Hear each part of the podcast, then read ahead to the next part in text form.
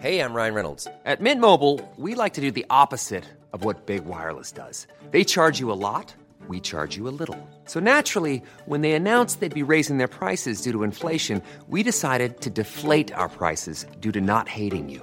That's right. We're cutting the price of Mint Unlimited from $30 a month to just $15 a month. Give it a try at mintmobile.com slash switch. $45 upfront for three months plus taxes and fees. Promo rate for new customers for limited time. Unlimited more than 40 gigabytes per month. Slows. Full terms at mintmobile.com. Many of us have those stubborn pounds that seem impossible to lose, no matter how good we eat or how hard we work out. My solution is PlushCare. PlushCare is a leading telehealth provider with doctors who are there for you day and night to partner with you in your weight loss journey. They can prescribe FDA-approved weight loss medications like Wegovy and Zepbound for those who qualify. Plus, they accept most insurance plans. To get started, visit plushcare.com slash weight loss. That's plushcare.com slash weight loss.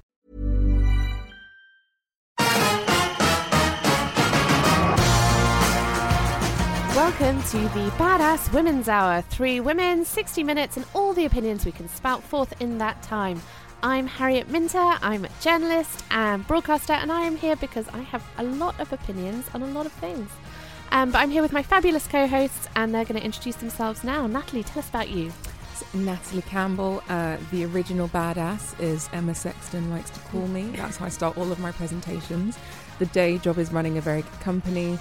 Um, and just this week, I was confirmed as the chair of the Nominet Trust, which is absolutely amazing. Party! Congratulations. Uh, but I feel subpar bad ass this week because I have a broken toe and I've been running all over town and I'm absolutely knackered. But I'm getting on a plane at the end of the day. Yay! Um, I would have more sympathy, but you've been running all over town in heels, so that does not help a broken toe. I don't have shoes that enable style and comfort of supporting a broken toe. That's the reality. I mean, I feel there's a business opportunity there, but we'll come back to it. Emma, tell us about you, my darling. Hi, Harriet. So my name's Emma Sexton. I've had a really busy week. Um, so we run. I have a design agency. I have two businesses. One is a design agency, and as part of that, we run the UK's only in-house design awards. So that was our big event last year. So I'm not going to lie, a little bit tired today. Yeah. But um, it was Tired uh, and emotional, babe. tired and emotional. Yes, no, it was good. It was a good event. Thanks. They're all good. Yay! Well, congratulations and welcome back. So, as ever, we are going to start our little hour of fun with a roundup of this week's news and all the things that have been bugging us and annoying us in the past seven days. Um, I'm going to kick it off because I am just eye rollingly, unbelievably annoyed with this story. Bono. Oh, I mean, yes. yeah, I mean, it's just it's always a bit with Bono, Mm. isn't it? Bless him. But Bono has been voted as or awarded the Glamour Woman of the Year award, which was a whole new thing about Bono that I didn't realise that he was in fact a woman. Um, maybe I should have done, but I didn't know that he was a woman, and I'm annoyed that he has got a Woman of the Year award Yes, me too. so a bit of background like the whole award is around somebody who has done something really great to promote women's rights to bring other women up to champion them and I'm, i know that bono has done a lot of great charity work in this area but i don't think he should have been i don't think he should have been given the woman of the year award because he is not a woman and quite frankly i don't think he should have accept, been, should have accepted it No, agree. I can't help but think that this was a, a PR stunt to get some attention that's gone really wrong. do you think 'cause i i don't know if it has gone really wrong though because they've got the attention right and that's what they wanted but i Sorry, wait, I've just realised last year they awarded Woman of the Year to Caitlyn Jenner. So I feel like there's there's something going on here Oh. where it's just like obviously us women aren't good enough to be Women of the Year. basically, that this is what they're saying. you can't be a woman saying. and be woman of the year. No. You have to be transgender or Bono. Yeah, exactly. So I think Caitlyn Jenner would say she is a woman, but I kind I know where you're coming from, and also I, I mean it just makes me question whether Glamour knows something about Bono that the rest of us don't. But, um, I, I think there's this idea that actually is about sensationalism rather than reality, and there are so many brilliant, incredible women out there doing amazing stuff that aren't being recognised for this. Like, who would you have picked? Nat, if you could have picked a woman of the year, who would it have been? Of course, Michelle Obama. Oh, you stole that from me. I know, but of course, like She's woman of the cour- world, course. 2016. Uh, uh, Rihanna. Can I have Yeah, Rihanna? I mean, Beyonce. yeah. I, you can have you Rihanna, go. but I think we're all like, hmm. um, no, we love Rihanna, but I don't know if she's Woman of the Year, babe. Is she really empowering other women Yes. To? That's a whole nother show, the Rihanna Yeah. topic, especially when Nat's on it. Yeah. Okay. Fine. We'll come We back to Rihanna. Um, so I would have actually picked this week. She's been in the news. A woman called Gina Miller, and she is the woman who is leading the charge, basically, to have um, the Brexit not overturned, but certainly put through Parliament and reassessed by MPs rather than just going straight for Article 50. Um, and she is incredible. She is a former model, turned banker, turned philanthropist. She has an incredible backstory about her whole relationships. Um, and she has received so much abuse Hmm. in the last few months, and she's just riding it through where others have dropped out behind her. Somebody like that, surely, is a better Woman of the Year. Definitely, but there is something about getting men involved in the conversation and do and, and recognizing. You know, Bono has done some great work, but I almost feel like just create another award category and acknowledge the men that are helping and empowering uh, women. You know, and make him Man of the Year for doing that. I agree. I agree. And also, wouldn't it have been nice if actually he'd said, Do you know what? Thanks for this award. That's really kind of you, but I'm actually not going to accept it because this is about women. Yes, And Yeah. I'm going to step back from the limelight Mm. and let the women take centre stage. Glamour could have still then received all of the PR and all of the conversation had that have happened. And I hope maybe on reflection that is what happens because it does. It sends a message, and I say this maybe every single week. It sends a message to the young girl somewhere in Lancaster or sitting, I'll go with the L's, in Lincolnshire. And she opens this magazine, and when she sees people awarded, they are men. Fine on the Caitlyn Jenner, but we all know that she was he sort of the week before the award was was was announced. That's the reality. So, and I, you're I, Harry. I can see you sort of saying, you know, you're pausing, but that is the reality for a young girl who doesn't really know. Um, she's not in our politically correct world. As far as she's concerned, this person was a man. Now they're a woman, and they get awards. That's it. It's as simple as that. And I, what I want a young girl somewhere, you know, to know is that women are amazing. We do win awards because we do ama- do we do amazing things, and that is not clear. That's not apparent. Or is the flip of the Caitlyn Jenner thing the fact that actually she had to become a woman to win an award? That's that's the other way of looking at it. I mean, I have a bigger problem with Caitlyn Jenner and what she thinks being a woman is about, but like, actually, I don't think you can Well, say. when Caitlyn was Bruce, he also won awards because he was an Olympian and he won awards then. So I Yeah. just I, I want young girls to know that they can be who they are. They don't need to be Wonder Woman. They don't need to be mythical. They don't need to previously have been a man, and they don't need to be Bono to be awarded and be Great stuff. brilliant. You need those role models. You need to see people doing things. For That's sure. true. And I think it's a very good point, ladies. You do not need to be Bono. Nobody needs to be Bono. not even Bono. Nat, what's the news story that you've been thinking about this week? So for me, it's um, I am very pleased uh, that John Lewis has uh, put its first female MD in place. It, it shouldn't be its first female MD, but it but it, it is what it is. Um, and uh, it, it's it got me thinking about the fact that when the world is in turmoil, when the men have done their Tasmanian devil dance and, and left a wake of destruction behind them, women usually have to come in and, and clean it all up. And uh, what then happens is we blame them for things that the men did. So we've got Theresa May now in power, and she is getting a rough, you know, raw, raw deal at the minute. But all she's doing is cleaning it up. The mess of, of Boris and Gove and Cameron and, and, and the boys that, that were playing.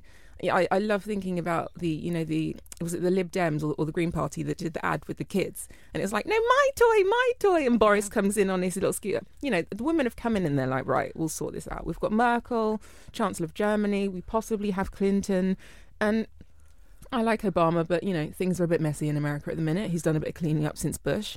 And so this new MD going in, she's going to hopefully go on a journey of transforming uh, John Lewis at a time when they're, they're, you know, they're not doing very well financially.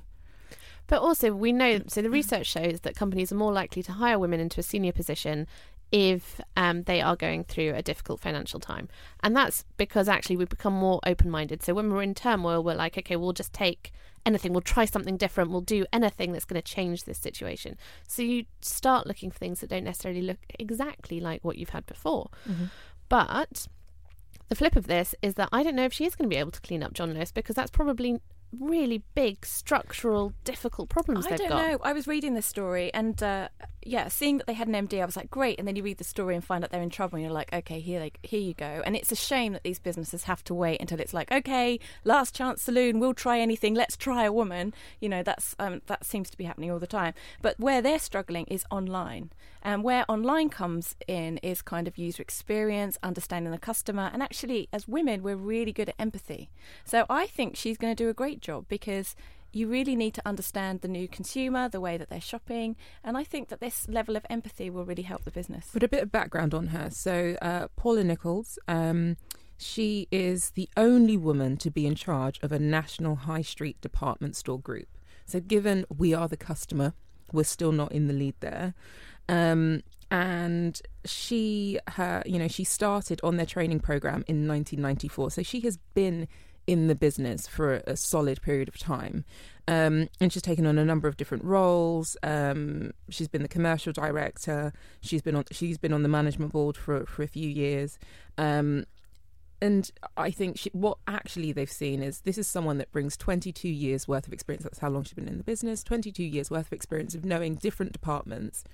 She comes in at the top with that oversight, knowing the DNA of what it means to be a partnership led business, and she will transform it. But I am disappointed that it's been in the wake of destruction of, of the men.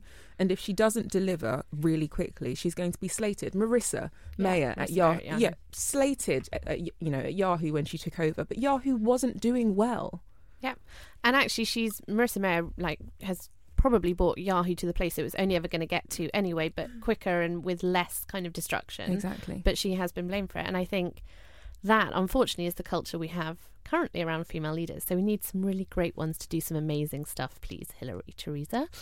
Uh, Emma, what's your story of the week? So uh, mine's a story around the male contraceptive, and you know, there's findings coming out now that they actually tested the the pill or like the um, contraception on men. They tested it on 320 men. 20 of the men suffered the same sort of side effects that women are experiencing with the pill, so they decided it wasn't for men. What sort of side effects did they suffer? Oh, so lack of libido, um, mood swings, depression, uh, you know, uh, acne, um, yeah, uh, all these sort of levels of discomfort that clearly men can't be expected to put up with. Yet, just the other week, you know, there was all this, all the um, articles that came out about women being on the pill and how it causes depression. So that's really kind of So what I think is like astonishing within that is that a like did they not think that was going to happen right? You're putting hormones in somebody's body. It's going to change your hormone makeup. It's going to affect all these things that we know hormones are responsible for. But also that at no point in this story has anyone said do you know what? We realize this isn't women moaning now. This is a real thing we should look at how we change the pill for women as well where is that Yeah, that's such a good point. I mean, the pill, I mean, Nat and I have our perspectives on the pill, and having been on the pill, and just this sort of general fog that it keeps you in almost permanently. You're permanently at this early stage of pregnancy, essentially, and you never ever. I was not working or operating at my full potential. As soon as I stopped taking the pill, it was like, oh my goodness, there's this veil that's lifted. And when you go on the pill at like 16 and you're on it till say you're 30, you have no idea what it feels like to be a normal human being. And now we all know I'm a conspiracy theorist, so I believe it, it was this is it's been the intention all along to keep us in a state of foggy and clouded judgment, to keep us emotional um, and you know un- unstable, which is why I I hate contraception and I, I'm just like anti it. Um, for me personally, whatever choice women out there want to make is completely up to them. Um, but I agree, and I, I am really disappointed given that when this was us and the sample size of a million women, you know, the, the, the medical, general medical people, again, those people, uh, said, "Uh, you know, it's fine, it's fine. The sample size wasn't big enough. So, is this a conspiracy or are we reading too much into it? Has the pill given us more than it's taking away? We're going to discuss that in our next section. But right now, we're going to take a little break, have a little drink, and we'll see you after a short break.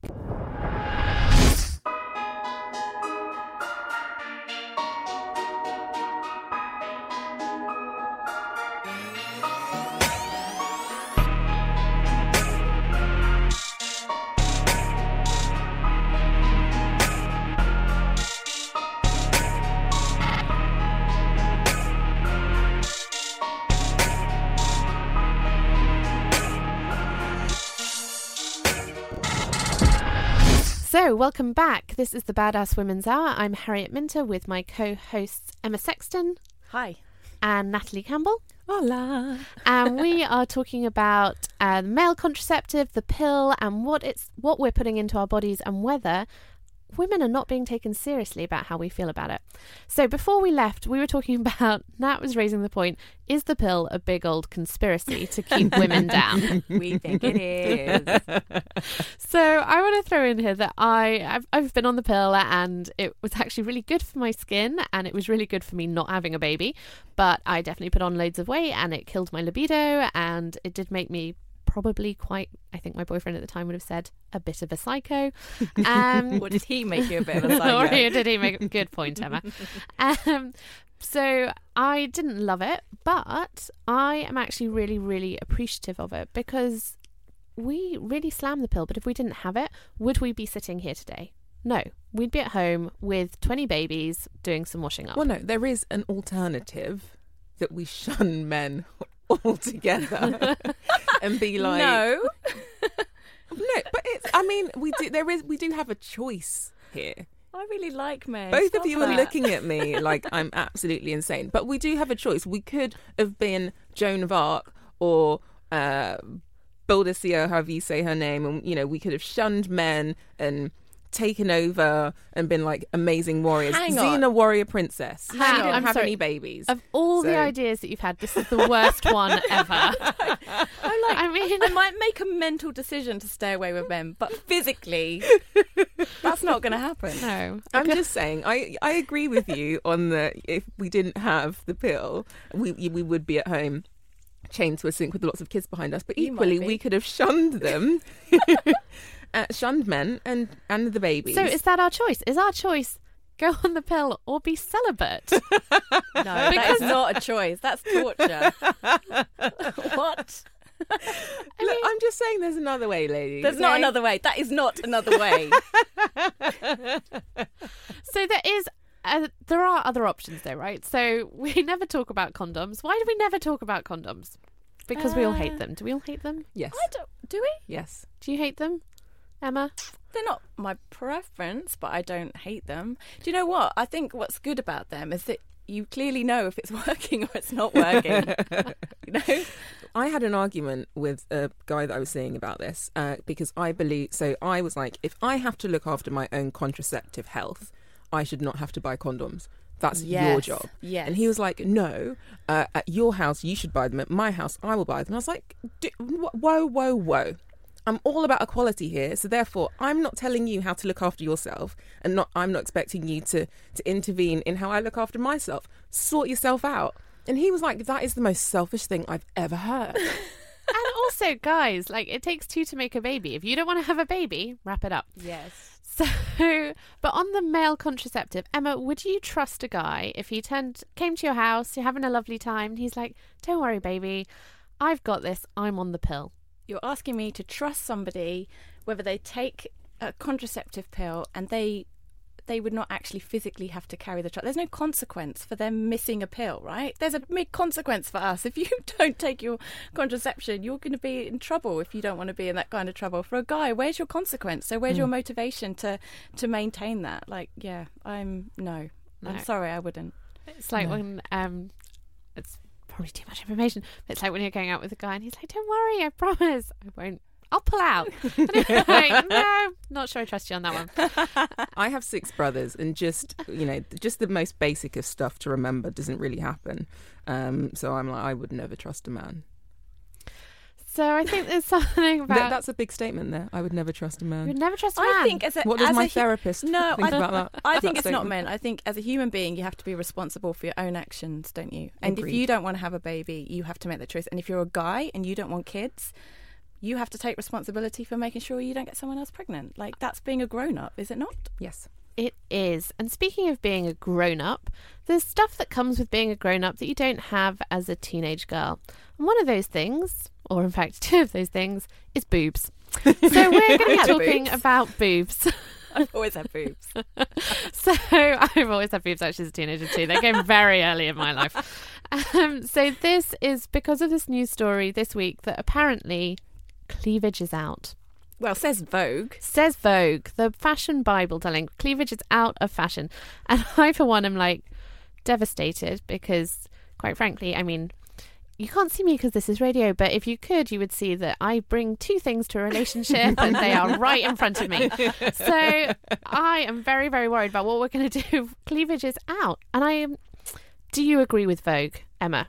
Has it gone? Um, I don't agree with Vogue, but I do think that there's been a shift in fashion. I do think that, you know, before fashion was a lot more, I think, through the male gaze, and I'm seeing new brands um, arising. I'm seeing women nowadays dressing in a far more kind of androgynous way, and it's less sexy through that kind of male gaze and more, yeah, it's, it's just different. And I just don't think, even as a woman myself growing up, I just don't feel like I want to put mine on display. Interesting. Now, what do you think? So it was a woman that didn't have boobs until they were 30. Yeah, I did not have boobs for a really long time. I was just staring at Nat's boobs because they're great. Where have they come from? So they just appeared one day.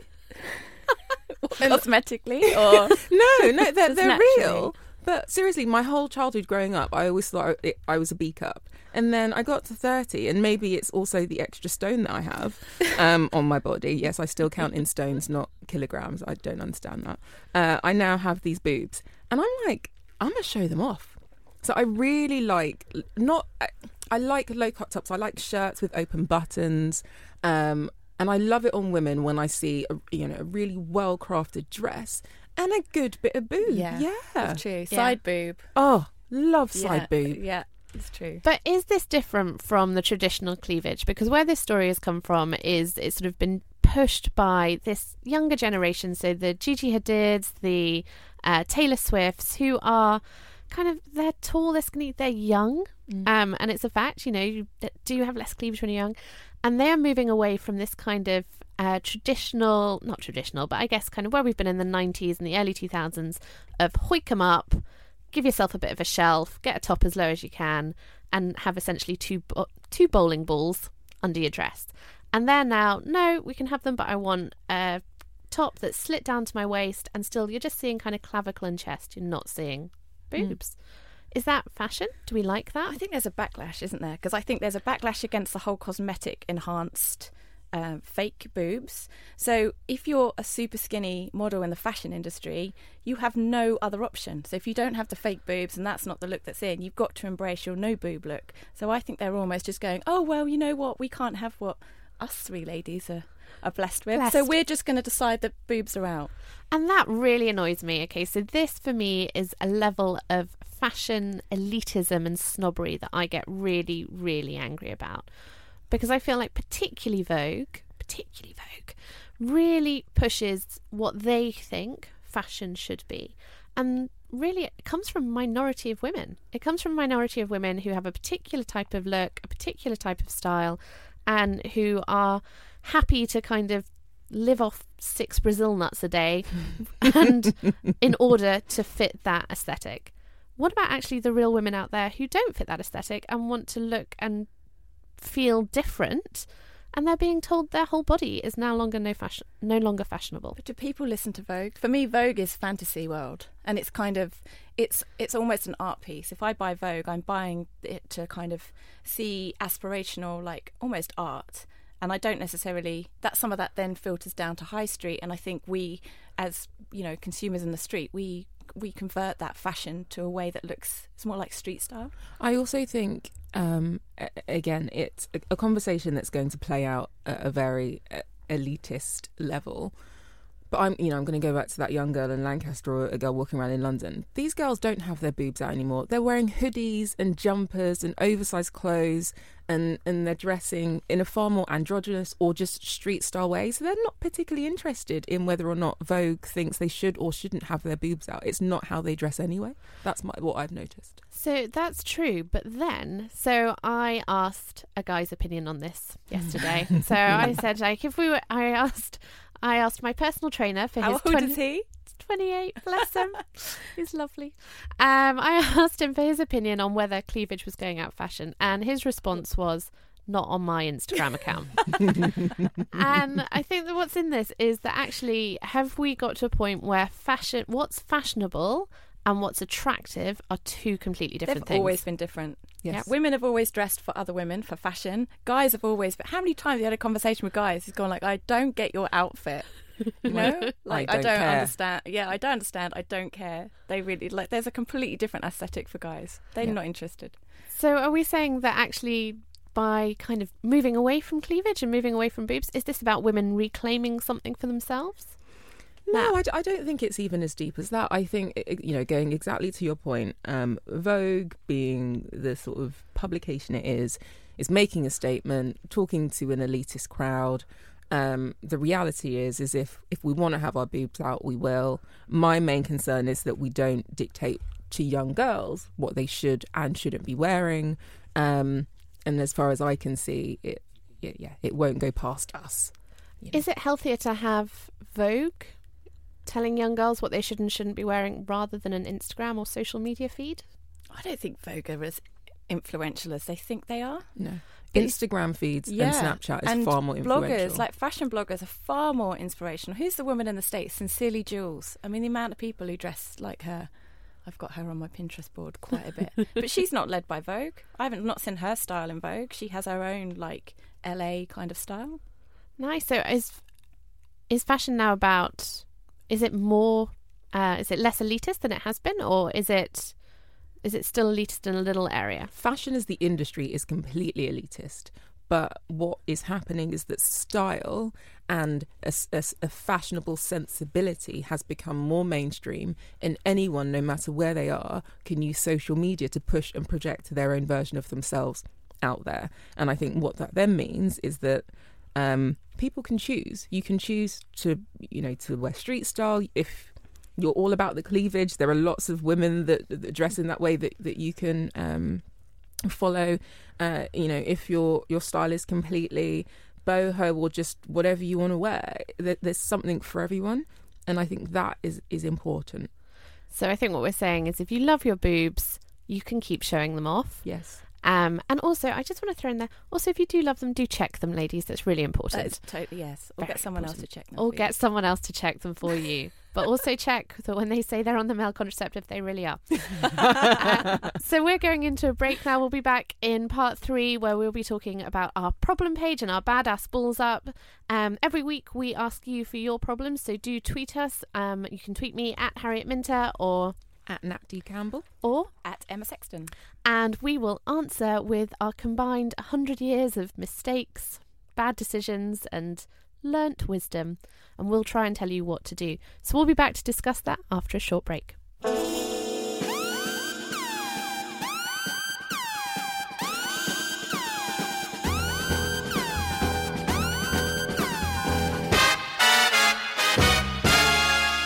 So, welcome back to the Badass Women's Hour. If you thought the only way to get a more defined jawline with natural looking results was through surgery, think again. Juvederm Volux XC is a non surgical injectable gel filler that improves moderate to severe loss of jawline definition and can help you achieve natural looking results with little downtime. Even better, this improved definition lasts up to one year with optimal treatment. No maintenance required. Improve jawline definition for a smooth, sculpted look with Juvederm Volux XC. For important safety information and to find a licensed specialist, visit juvederm.com. That's J U V E D E R M.com. Not for people with severe allergic reactions, allergies to lidocaine, or the proteins used in Juvederm. Common side effects include injection site redness, swelling, pain, tenderness, firmness, lumps, bumps, bruising, discoloration, or itching. There's a risk of unintentional injection into a blood vessel, which can cause vision abnormalities, blindness, stroke, temporary scabs, or scarring. Talk to a licensed specialist to find out if it's right for you. Hey, it's Ryan Reynolds, and I'm here with Keith, co star of my upcoming film, If, only in theaters, May 17th. Do you want to tell people the big news? All right, I'll do it. Sign up now and you'll get unlimited for $15 a month in six months of Paramount Plus Essential Plan on us. Mintmobile.com slash switch. Upfront payment of $45 equivalent to $15 per month. Unlimited over 40 gigabytes per month. Face lower speeds. Videos at 480p. Active Mint customers by 531.24 get six months of Paramount Plus Essential Plan. Auto renews after six months. Offer ends May 31st, 2024. Separate Paramount Plus registration required. Terms and conditions apply if rated PG. There's never been a faster or easier way to start your weight loss journey than with PlushCare. PlushCare accepts most insurance plans and gives you online access to board-certified physicians who can prescribe FDA-approved weight loss medications like Wegovy and Zepbound for those who qualify. Take charge of your health and speak with a board-certified physician about a weight loss plan that's right for you. Get started today at plushcare.com slash weight loss. That's plushcare.com slash weight loss. plushcare.com slash weight loss. Uh, and we are going into our badass balls up. So, the problem page section where we try and solve all your problems or possibly make them worse. Emma, start us off. What's the problem that you have this week? Yes, so I've got a great single girlfriend, and she's been dating this year, and she's kind of ready for a relationship. And she's like, I just keep meeting this man. We start off dating, it's all great, but the constant narrative is, you know what, I'm not ready for a relationship. Like, and she's going, is this me? Like, there's a bit of a pattern with the guys she's dated this year, or actually, is this just guys' default setting until they've really worked out what they what they want? So she's a bit like, should I just walk away from these guys when they say they don't want a relationship, or should I just hang in there and see if they change their mind? walk away, walk away. um, so I think it's so. I'm actually as I was saying this, I'm looking at Nat and she's flicking through her phone, and have I feel like we've just entered a generation where we just flick through stuff. We flick through, and we are completely uncommitted because we think there's constantly something better around the corner. Yeah, I was just on Tinder. That, Yeah. yeah.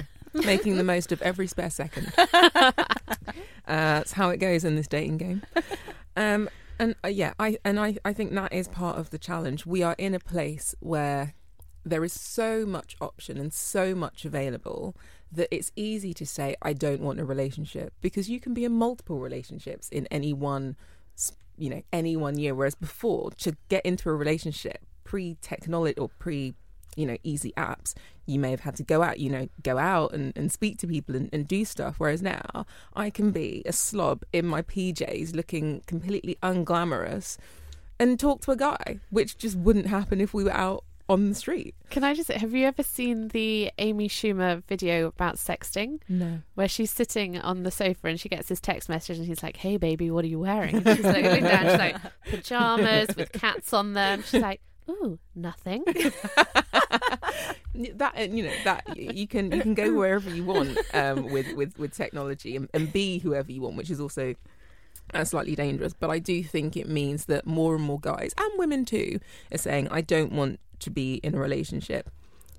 But I I dispute that in that I think going back to you know Maslow's hierarchy of needs, the basis of everyone is meaningful relationships. Mm-hmm. So if someone says they don't want to be in a relationship, I would question that because relationships and meaningful ones at that are fundamental to just survival. It's true. And I think there's something as well. You know, whenever I've dated a guy who said he doesn't want to be in a relationship, they're just never quite giving. And then you get into all those roles where you're like, well, I, I just want to text and say hi because he's a friend. But I, if I, I don't want to text him because he might think I want a relationship. Mm-hmm. And I, do you know what? Actually, I get to the point where I'm like, that's just boring. Yeah. It is boring, but I wonder if when people are saying, men and women, people are saying, I don't want to be in a relationship, what they're really saying is, I don't want to be in the wrong relationship. And in fact, it's about kind of giving them time and space to break through that barrier and be like, actually, I didn't want to be in a relationship, but I kind of love being with this person, and being with somebody else wouldn't fulfill that same need. I read a, a, a excerpt. I was in a bookshop the other day, and there was a book from the School of Life about relationships. And I was flicking through, and actually, I opened it on the page that said, "When you meet somebody, what you should actually do is go all in for three months and give it three months and be in a relationship and then evaluate it after three months." And I think that's I think that's a good approach. It's almost like do a probation period and go right. We're just going to go for this for three months, and then we'll evaluate it at the end. I, oh, I I can't- Putting that on my Tinder profile sounds dangerous. Yeah. I mean, yeah, I'm, I'm I'm at the point now where I'm like, I would go on uh, Married at First Sight. I know we discussed it last week. I'm obsessed with the show. you love I, that show. Um, I'm I'm like, let's hand it over to the science. Let- Really? Yeah, yeah. Okay, well, when that happens, we'll have a special Married at First Sight edition. We've with got to Nat and find the guy that can actually commit to doing them. Yes, That's going to be the challenge when they don't want a relationship. Yeah. Um, so I think what we're saying is it's not her; it's actually probably everyone. Society. Yeah, it's society. And when you meet somebody who maybe doesn't want a relationship but really, really likes you, maybe they'll change their minds. But don't hang around for the ones that don't want a relationship but do want to see you at 2 a.m. on a Saturday. now, what's your problem this week? Uh, so this uh, comes uh, via a conversation I was having, and um, it, and relates to uh, the board bit that I referenced earlier. So boards, and this is boards of organisations, both private organisations and public organisations, have have a long way to go in terms of gender uh, balance.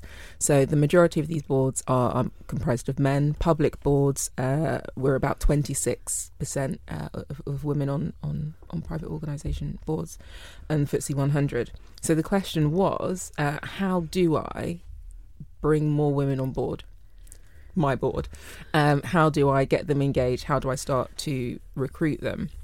And I think it's an interesting question because when you bring diversity into your organization, especially at that leadership level, you have diversity of thought. It means you start to understand your customers in a different way. It means you don't have groupthink, which is where everyone just sort of consents and, and, and does the same thing. It means you have people that can challenge. So it's very important. Um, but it's not an easy process to go through because A, you need to go out there and find the right sort of, women and, and you want you know you're recruiting based on talent. It should always be about talent. Um, but you want to make sure that it's not then seen as tokenism like you're saying well i need a woman so let me go off and find one. You know your motivations for why you're doing it. So i think actually it's not that hard. Do you know what? Everyone says oh it's so hard. It's so hard to find a good woman to be on my board. It's so hard to find a brilliant woman who's talented. I know hundreds hundreds and hundreds and hundreds of brilliant talented interesting, thoughtful, intelligent women who cannot get a board position for love nor money. Mm. And they never get approached for them, they never get asked about them. They might get pulled into an interview and then they get, oh, you've been really great, but actually we've gone for this guy. It's they are everywhere. And I think if you are looking for a woman to be on your board or in any position of your company, the easiest thing to do is ask another woman. Mm. Just ask them, can you recommend somebody for this job? And they will have five that they can send you. That makes sense. And uh, just to, to add to the point, I think what companies need to be aware of is it can't be a we need a woman go off and find one. That's where they need to reframe the conversation. Think about the skill set of everyone sitting around the table and look at the skills that you need and talent. Do you disagree? It should I just disagree. be just go get, get I me disagree. a woman. yeah it should be. It should be like actually i'm looking around my table and my table right now is a load of white men I need to put some diversity on here. So do you know what? I am going to recruit a woman. Yes, because there's a whole thing. I'm totally pro quotas because actually a lot of people, a lot of men are in these positions because of privilege and their network, and women are always like, I should be there on talent. I should be there on fairness. It's like why? Because quite the majority of the other people in the room are not there on fairness. Yeah, absolutely. Do you think that we ended up with an all male board because we only hired on talent? No, I agree. But, we, you know, let's not reduce ourselves to what the men do. Let's have higher standards, ladies. It's Let- true. But I'd, I'd like to get the women there first. Use quotas to get the women there mm. because then you can start to then change. Yeah, totally. And also, I think there's a lot of women who are just like, oh, I don't think I could do a board position. You hear that all the time, yeah. you know? Women just don't go for those. So I think there's also something about women finding a company that they're interested in and saying, can I sit on the board as a non exec? and do that and maybe they don't get paid initially but once you're on one board i'm sure that would lead you to being able to access other boards and possibly that then leading on to paid positions yeah yeah i mean I, th- I think they should be paid. But I also think this whole kind of, you know, oh, we don't want it to be tokenism. We want the best person for the job. There is no best person for the job. There really isn't. There is probably a group of people who can do that job. And within that, there will be some people who will do it in some ways and some people who will do it in other ways. So true. And how many people do you talk to who are like CEOs of businesses going, I don't really know what I'm doing? Yeah. I agree, but as a chair of a board, mm-hmm. I'm going. I need to be responsible here, and my my feeling is is that it, you should plot out the skills and talent that you need. This is my advice advice to this person. You need, you know, look at the skills and the talent that, uh, that, that you need around the table, and yes, make a concerted um, decision to say you also then want diversity because diversity of thought is very important and then go out and recruit. What about hiring somebody for your board or taking somebody on who is not quite got the experience and skills but you are willing to mentor and support them as part of the board process? Is that something that a board could do? Yeah, it, and I, it depends on which board and you know there's a pathway. You guys know I've, I've been sitting on boards since the age of 20 24. That is totally badass, can I say? Totally badass. Um, so it's, I've been doing this for 10 years. You know, I wouldn't be recruited to the boards I am now at 24 or 25, but there are definitely boards that you can join at that age where the other people are also, you know, uh, of a, of a, of a younger age and you grow and develop together. But you have to nurture it and the pathway just as much you would your normal sort of day to day career. It's it's it's a both both sides have to work at it. Okay. So, final problem for today, we are looking at money. So, this problem comes from a friend of mine who feels they should be saving for a house. And they are looking at buying a house. They really want to do it. They know they need to start getting a deposit together and that it's going to be a long process. But they're living in London. It's an expensive city. They're not being paid great money. And they find that everything they earn is just going straight back out the door again. So, how do you start saving to get together that money? Oh, it's super tough. You've definitely got to at least prioritise getting your fund together. What is a fund? Can we say that? We're going to have to bleep it. What is a word beginning with F that we would bleep out? Fund. It's basically a fund that especially all women should have, but probably everybody should have. That's kind of your it's your escape route, it's your exit plan. So it's say three months of living expenses so that you know that if you're in a job that you hate where they're treating you really badly, you can leave immediately. You don't even have to think about it. You're in a relationship that's toxic, you can leave, you don't even have to think about it. Very important to get that, at least get that. And perhaps a practice run for getting that fund together should get you on your way to saving for your house. I ha- I have all sorts of funds. So I had a I'm 33 fund. Um, What was the I'm 33 fund? Is that the fun fund? That was the fun fund. So it basically meant on my 33rd birthday, I could go and do something ridiculously crazy, which was going to be paying for everyone to go to Ibiza on it and hang out on a boat. But I actually spent it all. I went to Spain for all of August, and How long were you saving for that fund? um, for about a year. Okay. I gave my friend money each month, and I was like, "Just take this money, and this is my fun fund." so that's really interesting. So you actually gave the money to someone else, Someone so you couldn't access Yeah. it. uh, There was no point in me trying to put it in a bank. I'd just take it out as soon as I saw a dress that I wanted to buy. Um, so uh, I've got that fund, and then I've obviously got sort of serious long term fund that just cannot be touched, accessed, and then I have my what am I going to do this quarter fund, which is where I put money down just in case I need to do something interesting that quarter, like go to Barcelona this evening. Um, and it's all related to fun, and it's not complete. It's not saving, but this is my challenge now as an adult woman who is also single and doesn't own a home. I need to start consolidating all of this into a longer term plan that's going to get me somewhere. And as an adult woman who does love an expensive dress, how do you make those decisions between what you're going to save for and what you're going to spend? Um, I base it on I'm very much no one knows what tomorrow holds, and I give myself everything I want. Um, that is my badass, you know, route through life. So I make a decision around um, ho- what I spend and, and, and how it makes me feel, and, and you know whether or not I, I need it. And then I also think longer term. So if I did, you know, want to take six months out, can I afford to do that? Um, if I do want to buy a house, the reality is I live in London. Any, you know, living in Zone Two is going to cost me a lot of money. So I make decisions based on the things that I want, but it's very immediate, and it's a lot more short term than I think generally in life, which is always, you know, quite long term and, and sort of five years in, in ahead. So I really have had to learn how to save because I'm really bad at it. And I certainly throughout the whole of my 20s, I had the principle of I just give myself what I want. And unfortunately, that ended with me at the end of my 20s with the similar amount of debt as to my age.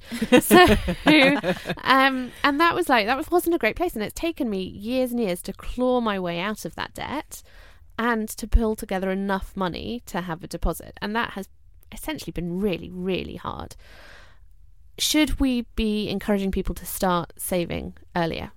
Yes. I think so, but it's really hard, isn't it? Because in your 20s, you're constantly striving to earn more money, and actually, your lifestyle and the money I used to spend in my 20s, I earned the least and spent the most. Yeah. You know, I was constantly buying new clothes, constantly going out drinking, eating, and now I've reached this age where I'm like, actually, I probably spend. Le- I earn more, but I actually spend less. I think it's I think it's easier to save at the point that I am in my life now because I've done my I deserve it and I've thrown my money away on designer clothes and actually I'm a bit bored because I'm like, well, I still get I still get bored of that designer jacket as quickly as I got bored of my Zara jacket. So mm. actually, why am I wasting all this money? So I think there's something about just letting yourself go for it and spend and then get it out of your system and then you'll realize that none of this stuff really brings you joy and you'll be like actually I'm on to the next What I would say is that for a young person starting now, I would open a pension and just put a small bit of money away each month um, and just have it as a long term fund. If if I could go back and I could change my own behaviour, that's the thing that I would focus on. And should we be encouraging people to save for a house, or actually are we all obsessed with the home owning dream and it's not? It's not a viable I'm, option. I'm over it. It's not that it's not it's not a viable option potentially in London depending on your salary base, but there you know there's more than London, and that's one of the things that I'm thinking about. I would just say start saving. Don't don't allocate it towards anything. Just save for whatever. And just get into the habit because it's a habit. That's the most important thing. Building a habit of saving. Um, and I'm actually maybe, maybe I'm going to make a commitment right here today. Ooh, love I, it. I am going to save the equivalent of what I spend. Does that make sense? It's going to be a 50-50 split. Let's see. So Nat has just bought a really, really expensive dress. So her savings fund is off to a great start. Yeah, um, no, I'm starting from today, not yesterday. hmm Yeah, we're going to catch up and see how that goes. I want to know. Okay. Uh, so we're going to take a little break now, but we'll be back for the final section of our show where we'll be talking about our amazing heroines and our backdated badass, the woman that has inspired us this week. Um, and we'll also be rounding up and telling you what you should be living your life by in the coming days.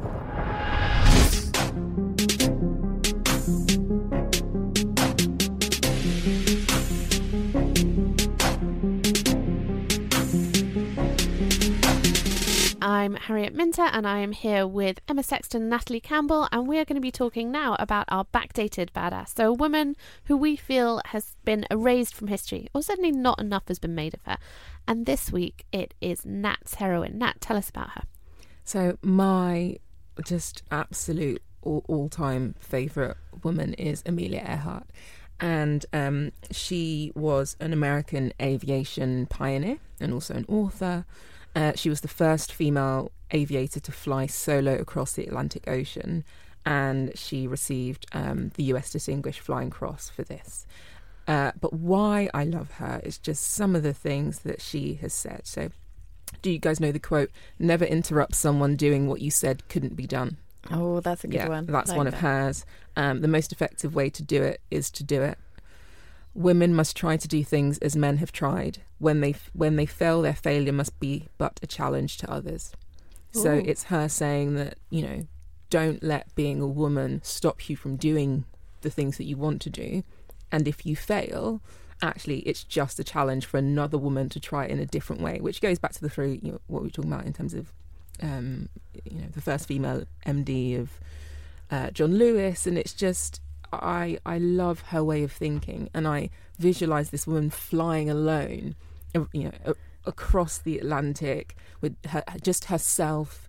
Um, she was not thinking about contraception at all because she was like, it's just me in the cockpit doing my thing. You know, it's a different type of cock, but still. I've got visions of her flying past doing like the like sticking her fingers up in the air. yeah, exactly. um, and so she did this, and then uh, she went missing, and people assumed that she crashed uh, and and and died while on a, on a mission. Uh, but just this week, they think that they have matched some uh, remains, so some bones, to her. Uh, and therefore, she was possibly a castaway. So she she crashed, um, was on an island and couldn't get off. Um, and actually, so she died as a, as a castaway on an island, um, which for me it, is not it's not the ending that I want for her. I want the ending of she just flew off into the sunset, and and remains flying, sharing and her wisdom and her energy for, for women for all eternity. And that is a lovely ending, but not one supported by gravity, unfortunately. so what goes up must come down. Um, Maybe she went to the island so she didn't get pregnant. Just a thought. just the only woman. she wasn't thinking about Yeah, yeah. contraception. That would be a good solution, right? But what I love about that story is I actually quite like her kind of ending her days on this deserted island because that feels like the sort of thing that you read about in books all the time, but it's only ever happening to the men. So when I was growing up, I loved an adventure story. I loved a story of pirates and sailing the seven seas, but it was only men who ever did it. It was only men in those stories. So actually, to have a female adventuress feels really exciting.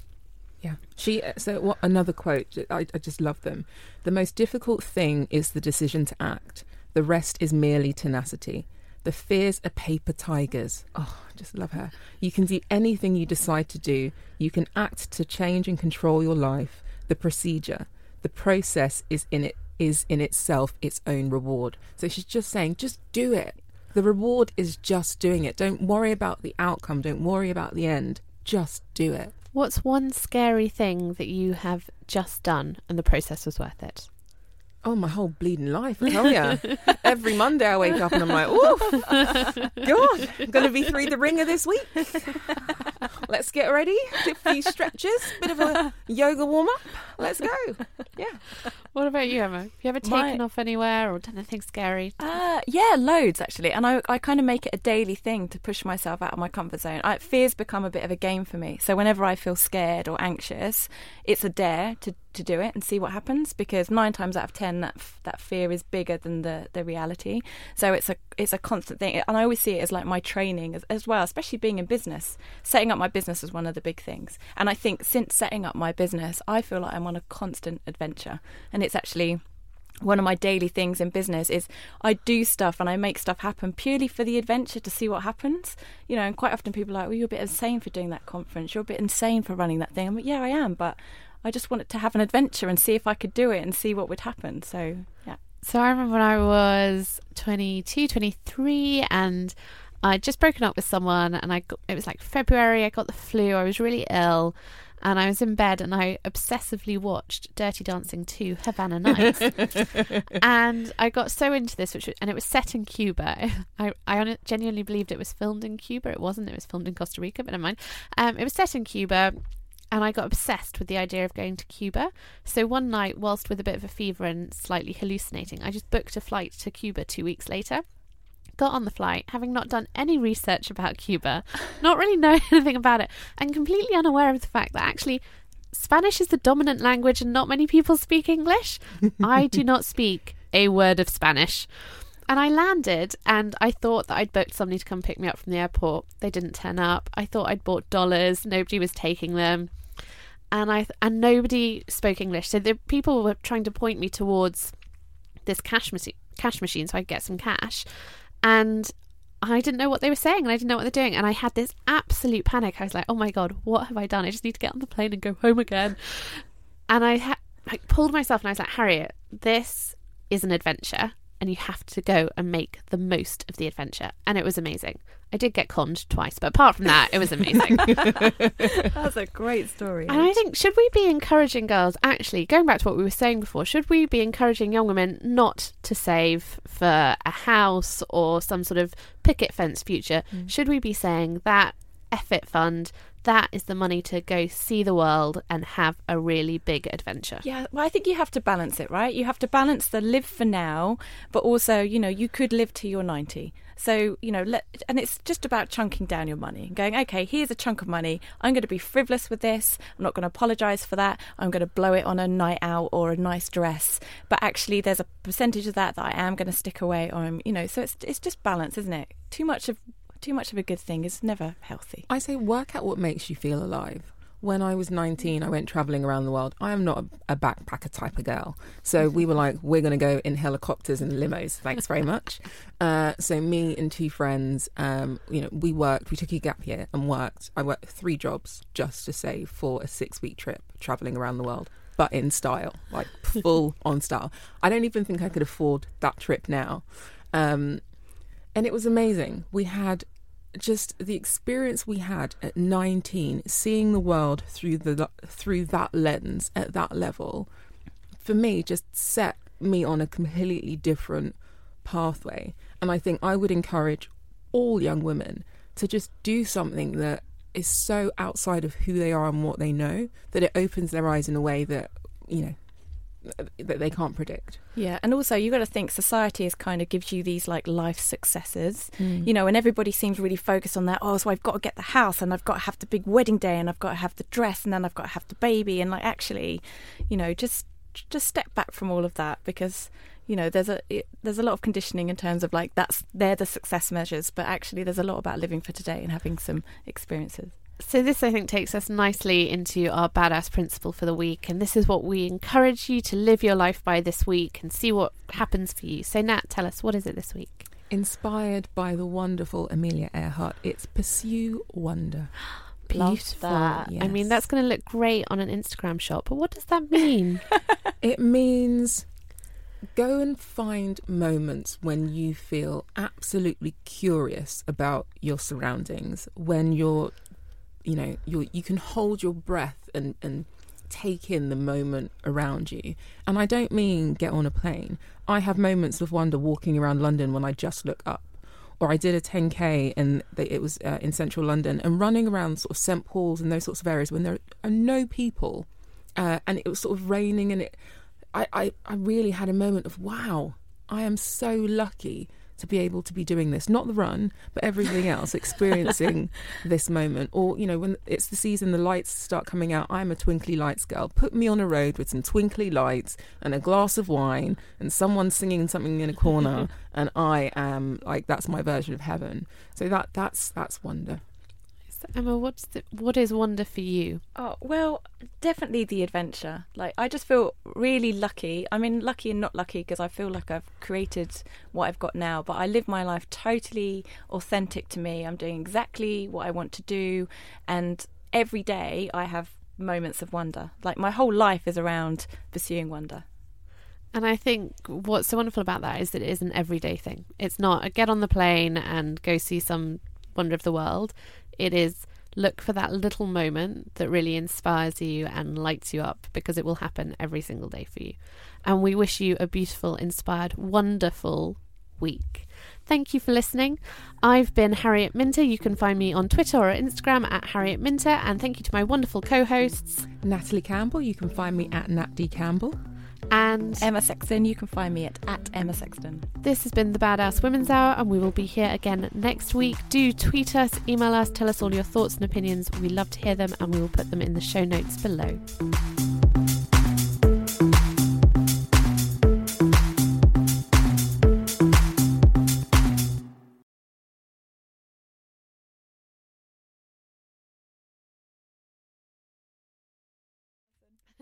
I think you made a lot of sense.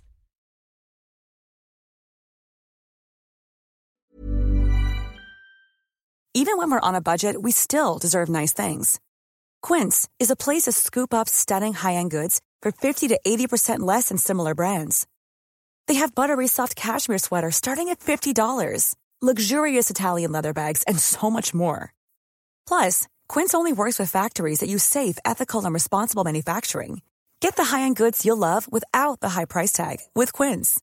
Go to quince.com slash style for free shipping and 365-day returns. Hey, folks, I'm Marc Maron from the WTF Podcast, and this episode is brought to you by Kleenex Ultra Soft Tissues, your ally to help tackle your allergy symptoms this season. I love the change of seasons, but nobody loves pollen and all those other things floating in the air that make you sneeze during this nice weather. Kleenex Ultra Soft Tissues are hypoallergenic and allergist approved, so fight back against watery eyes and runny noses without worrying about irritating your skin. For this allergy season, grab Kleenex and face allergies head on.